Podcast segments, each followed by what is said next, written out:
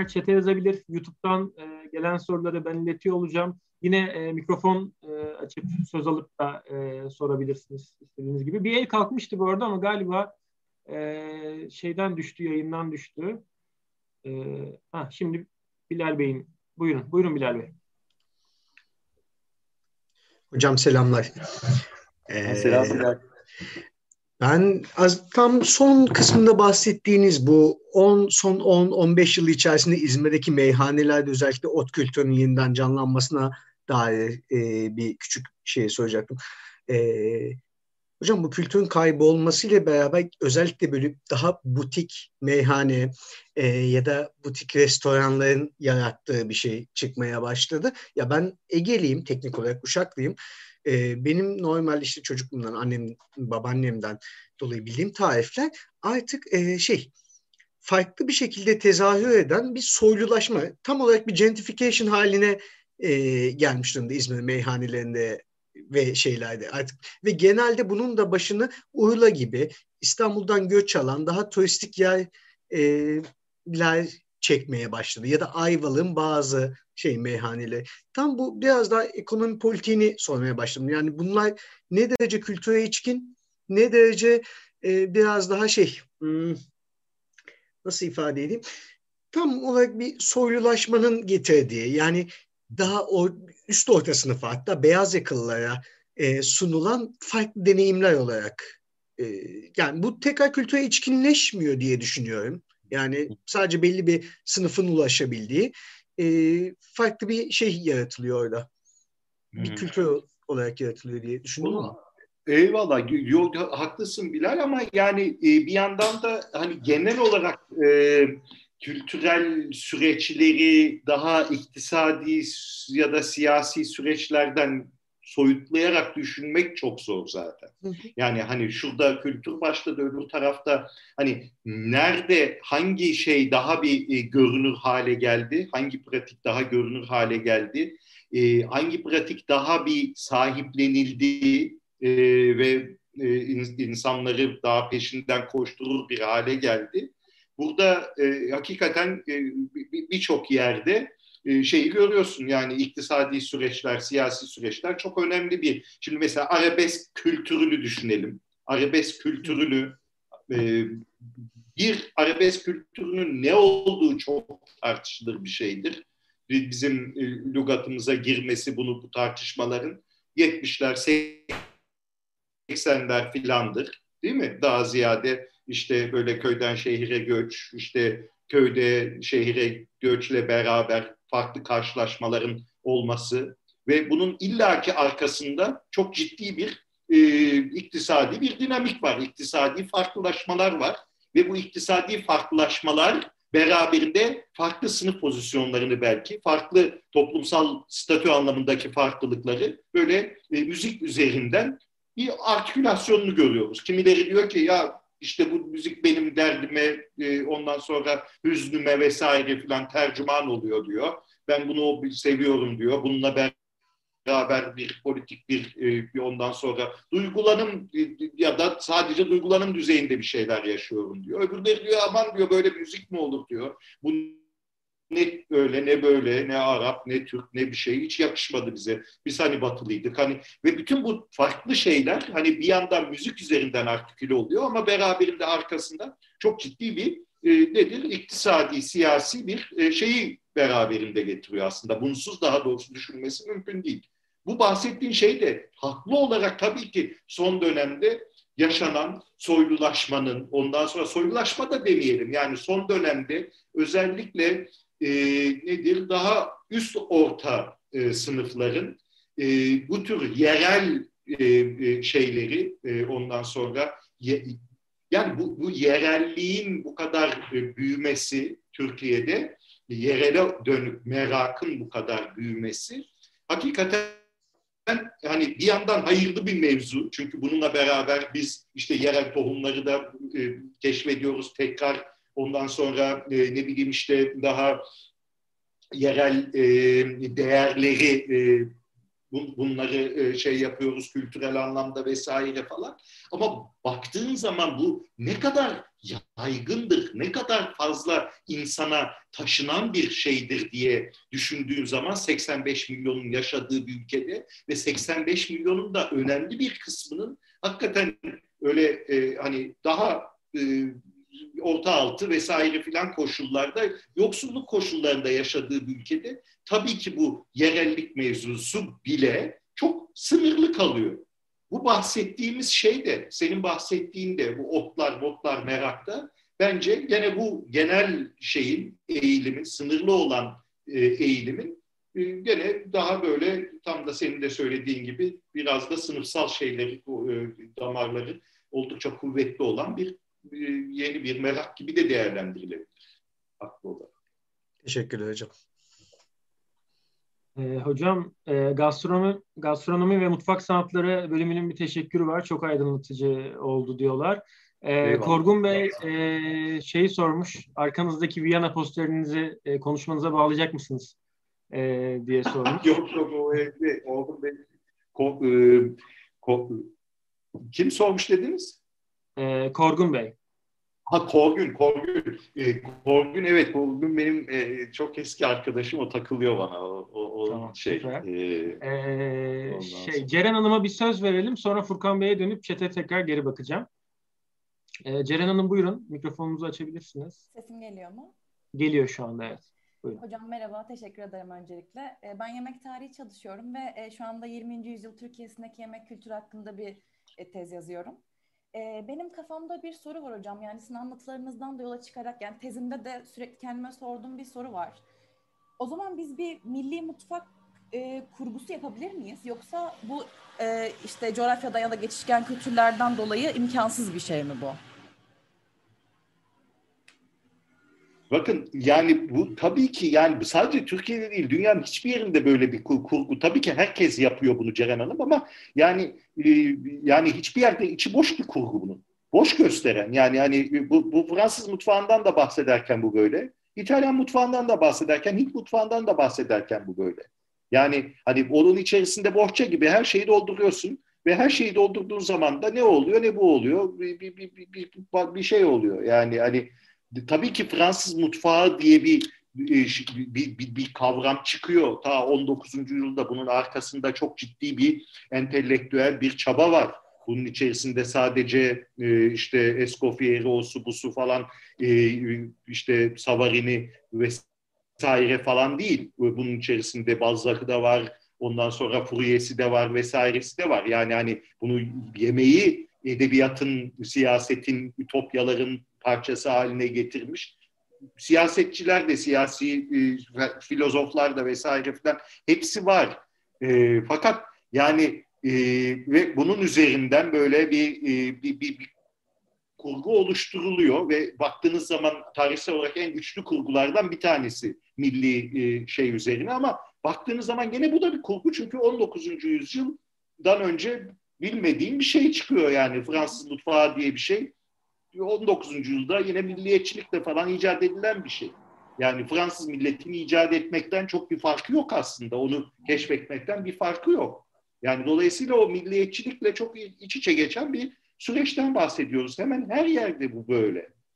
E, farklı dinamikler var ondan sonra. E, Türkiye'de başka, şurada Meksika'da başka oluyor belki ama hiçbir yerde şeyin çok güzel tartışması vardı. Siz eminim bakmışsınızdır. Sidney Mintz diye bu e, literatürün çok önemli isimlerinden bir antropolog, tarihsel antropoloji yapan. Okumadıysanız okuyun lütfen. Buraya geldiğinize göre meraklısınız bu konulara. Mesela onun hakikaten bu konulara girmek için en şahane kitabıdır. Böyle e, e, şekerin tarihiyle ilgili bir kitabı vardı. Türkçe'ye de çevrildi. Evet. Hala Şeker var mı? Bahsetmiyorum. Efendim? Var var hocam var. Şeker ve Güç diye sanırım çevirisi Şeker yapıldı. Şeker ve Güç diye. Hakikaten şahanedir. Ondan sonra Montanari'nin kitabı vardır mesela. Onu da tavsiye ederim burada olanlara. Ee, şey üzerine Avrupa yemek tarihi evet, üzerine evet. falan kültürü üzerine Food and Culture diye e, yemek ve kültür üzerine. O da çok güzeldir. O da gene böyle Montanari'den falan şey yapar. E, Sidney falan da bayağı e, yararlanarak anlatır bir sürü hikayeyi. Ve söylediği şey şu Sidney Yani milli mutfakların ne kadar imkansız olduğunu anlatır ve yerel biraz önce söylediğim gibi yani yerel bir, bir mutfak dediğiniz yerel bir şeydir. Bunun dışına çıkamazsınız zaten. Yani çünkü mutfak hakikaten şey, pişirmek için önce bir şeye ihtiyacın var. O da senin coğrafyanda coğrafyanın izin verdiği, toprağın izin verdiği, iklimin izin verdiği, güneşin izin verdiği şeylerle sınırlı bir şey. Ve bunun etrafında da bir, bir birileri olacak hakikaten bunu konuşacak. İşte aa diyecek onu şöyle yapacaksın ona o konmaz bu konu onu çok ısıtmayacağım bunun altına bilmem ne yapacağım falan böyle bir muhabbet olacak ki onun üzerinden o ondan öğrenecek bu bundan öğrenecek öbür türlüsü e, yok yani hani e, o, hadi belki bölgesel mutfaklardan filan bahsedebilirsin. Gene belirli bir şeyde o yerelliğin şey yaptı ama bunların hepsi tabii ama bunu bir milli şeyin içerisine getirmek ondan sonra baktığın zaman arkasında hakikaten çok farklı e, hem coğrafi anlamda hem tarihsel anlamda çok farklı bir şeylerin olduğu bir yerde bir, bir araya getirmeye çalışmak yamalı boğaça gibi böyle bir saçma sapan bir şey oluyor yani. Teşekkür ediyorum. Rica e, Furkan Bey buyurun lütfen. Beklettik. Zafer Hocam merhaba. İyi akşamlar herkese. İyi akşamlar. İyi akşamlar. Ee, öncelikle teşekkür ediyorum. Öteki Derneği'ne de ben daha yeni tanıdım derneği ve e, ötekiyle aslında yemek kültürünün bir arada verilmesi biraz da heyecanlandırmış tekniğe girerken. Sizin de sorunuzdan dolayı teşekkür ediyorum. Ee, bir örnekle aslında bir soru yöneltmek istiyorum hocam. Ben e, Ankara'da yüksek lisans öğrencisiyim sosyoloji alanında. İlk lisans yıllarımda Ankara'ya geldiğimde, e, Zonguldaklıyım. Zonguldak'tan geldiğimde e, tabii bir şey olur işte Adana'dan gelen işte bizim e, işte kebabımız, işte Konya'dan bahsettiğiniz bu e, kültürel e, zenginlikler. Yani ben bizim kömür yemediğimizi anlatmam uzun zaman almıştı öyle diyeyim. Ve aslında hani bize özgü bir şey olmadığını o, zamanlar fark ettim ve bir süre sonra e, bizde mesela e, yapılan bir börek var e, tat, tatlı bal kabağından ve cevizle işte bir börek yapılır işte büyüklerimiz yapardı. Mesela onun Ankara'da olmadığını ve başka bir yerde olmadığını ben birkaç yıl içinde Ankara'da keşfettim. Hmm. Şimdi buradan hareketle baktığımda yani ötekiyi aslında gördüğümüzde sizin o baklava ve mantı örneğinizden hareketle bu, e, bu aklıma geldi. Mesela baklava ve mantı başka bir yerde ötekiyle karşılaştığında varlığını gördük ve hani bu bizim dedik diye bir böyle politik bir şey ortaya çıktı. Ama mesela benim örnekte ötekiyle karşılaştım ve ötekide olmadığını fark edip aslında bakın benim böyle bir e, yemek kültürüm varmış gibi aslında yine ötekiyle kurduğum ilişki üzerinden ben kendi yemek kültürümü tanımlama girişimine girdim. Yani buradan acaba ya öteki ve yemek üzerine ne söylersiniz? E, aslında varlığı ve yokluğu da bize bir e, şeyler söyler mi? Bunun üzerinden bunu sormak istedim. Teşekkürler. Anladım Furkan. Yani bu dediğin aslında çok genellenebilir bir hadise tabii. Yani çünkü biz biz olduğumuzu ancak başkasıyla ilişkiye geçtiğimizde anlıyoruz bizim ne olduğumuzu. Yani bizim kimlik dediğimiz mevzu e, bizim Türkiye'de yaşarken ayrı, biz Almanya'ya gittiğimiz zaman ayrı bir durum haline geliyor. Yani burada Türk olmak ayrı, orada Türk olmak başka bir şey haline geliyor mesela değil mi? Yani ve dolayısıyla bu herkes için yani senin bu e, buradan yaşadığın e, yani hiçbir o anlamda hiçbir kimlik yok ki aslında kendi başına özü itibariyle bir şey anlam ifade etsin. Yok öyle bir şey. Ancak başkasıyla biz biz olduğun an bir başkasıyla ilişkiye geçtiğin an oluyor zaten. Ve onun arkasında da ondan sonra sana dair, e, o bize dair bir takım artık o bizim içerisini dolduracak e, şeyler işin içerisine. Yemeğe girmeye, müziğe girmeye başlıyor işte o, o su bu su kıyafeti. Ondan sonra e, rengi, e, bir, bir, bir şeyleri işin içerisine girmeye çalışıyor. Yoksa kendi başına hakikaten e, bütün bunların e, hiçbir e, şeysi yok. Yani insanın e, ancak başkasıyla, ötekiyle bir ilişki içerisine girmesi e, ondan sonra o bir kimlik sorusunu beraberinde getiriyor. Ve e, maalesef de işte e, içinde bulunduğumuz dünyada hakikaten çok e, şey olmuş vaziyette bu işler. E, e, nedir? Haddinden fazla e, önemsenir vaziyette. E, ve herkesin de e, maalesef çok peşine düştüğü konular. Ondan sonra var mıdır bunun bir şeysi? Bir, hakikaten bir objektif, bir e, e, nesnel bir arka planı hakikaten de yok bir yandan baktığın zaman. Yani bunu böyle ya işte şudur diyecek bir durumun yok. Siyah olmak için de yok, beyaz olmak için de yok. Ne bileyim hani işte şey A olmak için B olmak için de yok yani çünkü hani e, hiçbir şeyin o anlamda bu tür kimlik e, mevzuları e, tırnak içerisinde doğal şeyler değil. Hep doğallaştırılmış şeyler. Doğallık işin içerisine girdiği zaman doğal olarak hepimiz bir milliyete sahip olduğumuz zaman, doğal olarak hepimiz kadın olduğumuz zaman, erkek olduğumuz zaman e, en kötü şey o zaten çünkü bir iş doğala e, şey olduğu zaman e, havale edildiği zaman ah bak bu doğal filan dediğin zaman orada ha o zaman tamam filan diyorsun çünkü orası sorunun soru soru sormanın bittiği yer. Yani hani doğal olarak, tabii olarak böyle filan dediğin zaman aa diyorsun. E, e, ne kötü burada? Hakikaten soru sormayı bırakıyorsun. Diyorsun ki bu o zaman hakikaten e, şey ya e, nedir fıtrat meselesi, yaratılış meselesi diyorsun bilmem ne meselesi. Ondan sonra kurcalamayı e, tabii ki bırakmıyorsun da canın da sıkılıyor bilmem ne oluyorsun falan ama işler zorlaşıyor yani. Bu çok e, şey e, ondan sonra dolayısıyla yani hani hakikaten e, bu, bu ilişkiler çok önemli. Kültürel süreçlerde bilmem nerede hep kültürü de o anlamda hani böyle bir doğallığın çok çok dışında görmek lazım. O yüzden dedim e, bu öteki dernek vesaire filan yapılanlar e, çünkü şeyle ancak hani bu, bu, pratikle olacak bir şey. Doğal olarak hiçbir şey çıkmıyor ortaya e, durduğu yerde yani. Ancak pratik olacak, eylem olacak, bir şeyler olacak ve onun üzerinden ha öyle değil böyle olayı çıkacak. Çok teşekkürler hocam. E, Furkan Bey size de çok teşekkürler güzel sözleriniz için bu arada.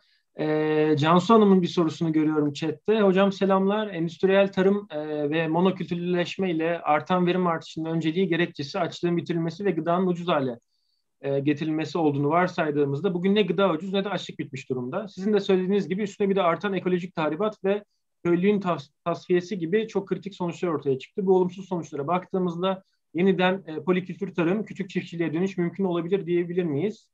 Mümkün ise bu dönüşümdeki fırsatlar ve engeller neler olabilir diye sormuş kendisi. Valla zor tabii Cansu Hanım'ın sorusu. Yani bu, bu önemli bir soru ama e, hakikaten e, bir yandan da şey e, çok zor bu, bu, bu tür e, şeyler çok zor. Bu çünkü e, hani e, sadece doyma meselesi de değil, doyup doy, doyup doyuramama meselesi de değil. E, yani mesela şey, e, yani buradaki engel, hani bütün dünya olarak düşündüğümüz zaman bunu, e, e, mesela bir, bir, bir Çin var, ondan sonra bilmem kaç milyar insanıyla burada duran ve şu anda hakikaten işte hayvan şeylerinden tutun da fabrikaları, fabrika dedim yani hani böyle canlı hayvan üretimiyle, tarımıyla bilmem neyle bambaşka bir dünya. Ondan sonra e, işte çok ciddi şeyler var bunun içerisinde. Ondan sonra ekonomik çıkar odakları var, işte şirketleri var, o su var, bu su var. Ondan sonra buradan tamamen hani polikültür tarım ve küçük çiftçiliğe dönüş mümkün olur mu? Ondan emin değilim. Yani bu bütün bu farklı global küresel ölçekte falan buna baktığımız zaman buradan dönüşler çok zor. Ama en azından şunu yapmak mümkün olur gibi geliyor bana. Var olan haliyle endüstriyel tarımı biraz daha şey hale getirmek. E, nedir? E, yani e, yine siyasi yollarla, gene e, hani bu yöndeki şeyleri arttırarak biraz daha kontrol edilebilir, denetlenebilir. Biraz daha e, hani e, bugün iyi tarım vesaire filan diye e, şey böyle bu sertifikasyonu yapılan falan e, işi e, yani daha böyle bir norm düzeyine yani böyle bir parayla satın alınabilecek bir sertifikadan ziyade bunun hani böyle sahiplenen sahiplenilmesi bu pratiklerin e, bu tür denetleme faaliyetlerinin ve bu faaliyetlerle bir yandan emeği bir yandan e, işte çevresel unsurlarını vesaireyi falan biraz daha kontrol altına almak hiç olmazsa mümkün olabilir. E, onun dışında böyle toptan bir e, geriye dönüş bana açıkçası e, zor geliyor. E, Peki hocam teşekkürler. E, Dilek Hanım'a e, bir söz vereceğim. Siz de bu arada çok yorduk. Saate 10 yaptık. E, ufak ufak bir taraftan Tuana bana yazıyor. Çünkü o admin olduğu için el kaldıramıyormuş. Sonra da e, ona bir söz veririz. Onun da bir sorusu vardı. Sonra ufak ufak toparlarız hocam. E, tamam. Dilek Hanım bu, buyurun lütfen. Teşekkür ederim. Merhaba. Ben Dilay. E, şu an Özyeğin Üniversitesi'nin yüksek lisans öğrencisiyim gastronomi ve tasarım bölümünde. E, tez yazma aşamasına geçiyorum. E, tez konumu belirledim hocam. E, belki size bir mail atıp da soru sormayı da istiyorum. Şimdi bir ön hazırlık olsun diye böyle ufak bir sorum olacak size. Ben sinema ve yemek kültürü çalışıyorum. Sinemanın içerisindeki yemek unsurunu inceliyorum. Şu an veri toplama aşamasındayım. Yani bu soru genel bir soru hani ama en ufak halini hani söyleyeyim size. E, 1980-90 döneminde e, Türkiye'deki sosyo-kültürel değişimin yemek kültürüne olan etkisinin böyle en bariz, en temel noktaları nedir diye sorabilirim. Sorayım. Genel oldu ama tabii genel. 80-90 Evet çok genel ama e, yani çok ben de genel bir cevap vereceğim haliyle. E, e, en önemli şeysi e, eşitlenme var. Ondan sonra kendi 80'ler ve 90'lardan sonra e, ve bu çeşitlenmenin e, birkaç bence ayağı var. E, bir tanesi zaten var olan çeşitliliği biz e, e, yani hani ülkenin farklı bölgelerinde farklı peynir cinsleri, ondan sonra farklı e, e, işte yemekleri, şusu busu falan. E, biz bunları biraz daha hani e, bir böyle bir süpermarketlerin çoğalmasıyla falan bunların en azından daha ticari hallerini e, tek bir yerde görebilmeye başladık. Unutmayın Türkiye'de bu süpermarket olayının falan ortaya çıkması hep 80'ler sonrası dönem. Ondan sonra ve bu e, genel olarak Türkiye'de bir böyle bir ulusal pazarın oluşması anlamında e, çok ciddi bir şeysi var. Başka yerlerde olduğu gibi önemi oldu. Bir de gelmesi ve herkesin dikkatini çeker ve bunun üzerinden de işte restoranlarıyla, lokantalarıyla bunun, bunun özellikle büyük şehirlerde daha fazla yaygınlaşması şeyle e, e, e, oldu bu yemek medyasının büyümesiyle. Yani bugünün sosyal medya falan işlerine gelmeden önce bunun bir altında e, arka şeyine baktığın zaman 80'lerle 90'larla beraber büyüyen işte yemek dergileri, gazetelerde e, yemek şeylerinin ortaya çıkması, yazılarının ortaya çıkması falan e, hakikaten 30-40 senelik falan bir hadise aslında. Baktığınız zaman çok eski, o kadar da eski değil. E, ondan sonra mesela ilk Türkiye'nin yemek yazarı Atilla Dorsay. Aynı zamanda Atilla Dorsay biliyorsunuz sinema yazarıdır. Hani o sizin konunuzla da ilgili. Ee, ve ilk ilk defa da şeyde yazıyor. Yani Cumhuriyet Gazetesi'nde yazıyor 70'lerin sonunda. Çok enteresan değil mi? Yani ve o sırada e, hakikaten Türkiye'de ilk yazan ve böyle bir çok da garipsiyor insanlar. Ya sen ne yapıyorsun ya falan diyor işte buna. Böyle yaz, e, yaz okulları falan şey yapıyor. Bu kadar çok e, yoksulluğun olduğu, e, e, fakir insanın olduğu yerde utanmıyor musun sen şeyden bahsetmeye falan diyor üstelik Cumhuriyet gibi bir gazetede e, filan diye eleştiriyorlar. Dolayısıyla söylemeye çalıştığım hani bu, bütün bunlar bir anda 80'ler ve 90'larla beraber bir de böyle bir medya büyüdü ve yerlerdeki farklı yemek yapma biçimleri, ürünler, şunlar bunlar daha bir bilinir görünür hale geldi. Bence bu en önemli şeylerden bir tanesi bu Türkiye'nin 80'ler 90'larla beraber yaşadığı e, yemekle ilgili değişimlerden bir tanesi bu derim herhalde. Ama sonra haberleşiriz istersen yazarsan konuşuruz. Teşekkür ederim. Evet, Tuana da galiba şimdi sıra. Evet, e, Funda Hanım'a arada çok teşekkür ederim. Güzel yani. sözler için çok teşekkür ederiz. E, şimdi Tuana'ya geçebiliriz. Tuana. E, hocam merhabalar tekrardan. Ben size şey sormak istiyorum. Şu aralar e, bu el değmeden üretim konsepti çok yaygın ve çok moda olduğunu görüyorum. E, özellikle insanlara asıl güven veren şeyin bu olduğunu görüyorum. E, gözlemlediğim kadarıyla. Bunu doğal üretim senaryosu çerçevesinde nasıl değerlendirebiliriz? Bunu merak ediyorum. Ne demek el değmeden Tuana? Onu bilmiyorum e, paketli ürünlerin üstünde marketlerde el değmeden üreten, üretim e, ya da üretildi gibi böyle stickerler ya da ibareler yer alıyor. Ve e, şu aralar özellikle insanlar bunun daha güvenilir olduğunu, e, daha işte e, bir bir tür modern bir e, konsept olduğunu düşünüyorlar ve buna dair çok ciddi bir trend var özellikle tüketim anlamında. E, fakat bunu doğal üretim senaryosunda nasıl değerlendirebiliriz?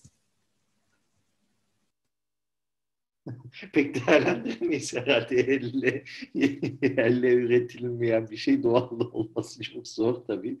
Ama belki bu Covid'le falan mı beraber acaba belki artış gösteren bir şeydir. Ee, ben duymadım açıkçası ama e, bir yandan da e, e, şimdi mesela doğallık aynı zamanda bu artizanal üretimle de çok yakından giden bir şey ya. Özellikle son e, gene bir 15-20 seneye baktığınız zaman birçok yerde bu artizanal üretim, artizanal peynirler, artizanal işte bira, ondan sonra daha küçük ölçekli böyle işte şudur budur falan bayağı bir artmış vaziyette ve bunların da temel iddiası el değmeden değil bilakis el değerek böyle bir zanaatçının elinden çıkma, bir ustanın elinden çıkma, bir iyi bir şefin, ustanın, peynircinin neyse sucukçunun, kasabın elinden çıkması gibi falan bir özelliği de var değil mi Tuana? O yüzden yani belki de bunlar böyle birbiriyle koşup giden, e, paralel giden e, şeyler de olabilir e, sanki.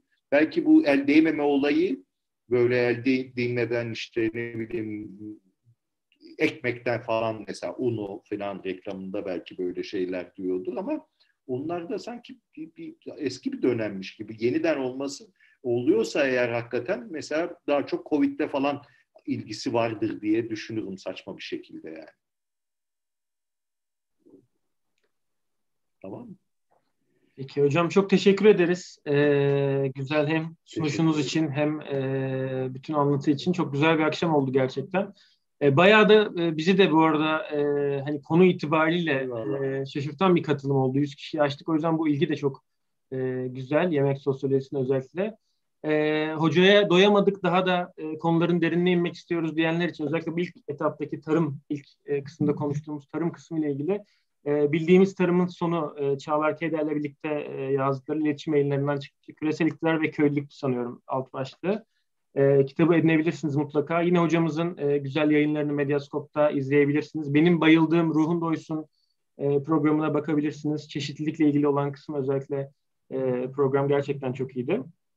E, onun dışında küçük bir de duyuru e, yapalım kapatmadan. Önümüzdeki hafta e, Sadık Usta ile Ütopyalar üzerine e, konuşuyoruz. Sonraki hafta e, Şengül Abdemitoğlu Hoca ile toplumsal cinsiyet eşitliği konuşacağız. Son haftada e, Gülay Türkmen'le çok kültürlülük konuşacağız. E, hepinizi o programlarda bekleriz. E, hocam çok yorduk sizi. E, çok teşekkürler. Rica ederim. Bu bitirirken şunu söyleyeyim. Bu Zappa Zamanlar diye ben bir haftalık yazı yazıyorum. E, Aposto e, şeyinde, e, platformunda. Eğer ilginizi çekerse takip edin. Ee, çok benim önemsediğim son zamanlarda yaptığım e, böyle yapmaktan da çok zevk aldığım e, işlerin başında geliyor da ondan sonra. E, belki ilginizi çekebilir. E, tıklarsanız e, Zappa Zamanlar Posto diye.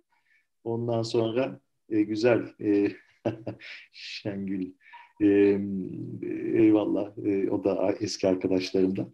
E, Güzel. Ee, arkadaşlar çok memnun oldum. Ee, sizlerle burada olmak çok hoştu. Ee, tekrar teşekkür ediyorum. Ee, Öteki Derneğe, e, başta Doğan olmak üzere, Burak olmak üzere herkese. İyi akşamlar. Sağlıklı kalın. İyi akşamlar. Herkese iyi akşamlar. İyi kalın.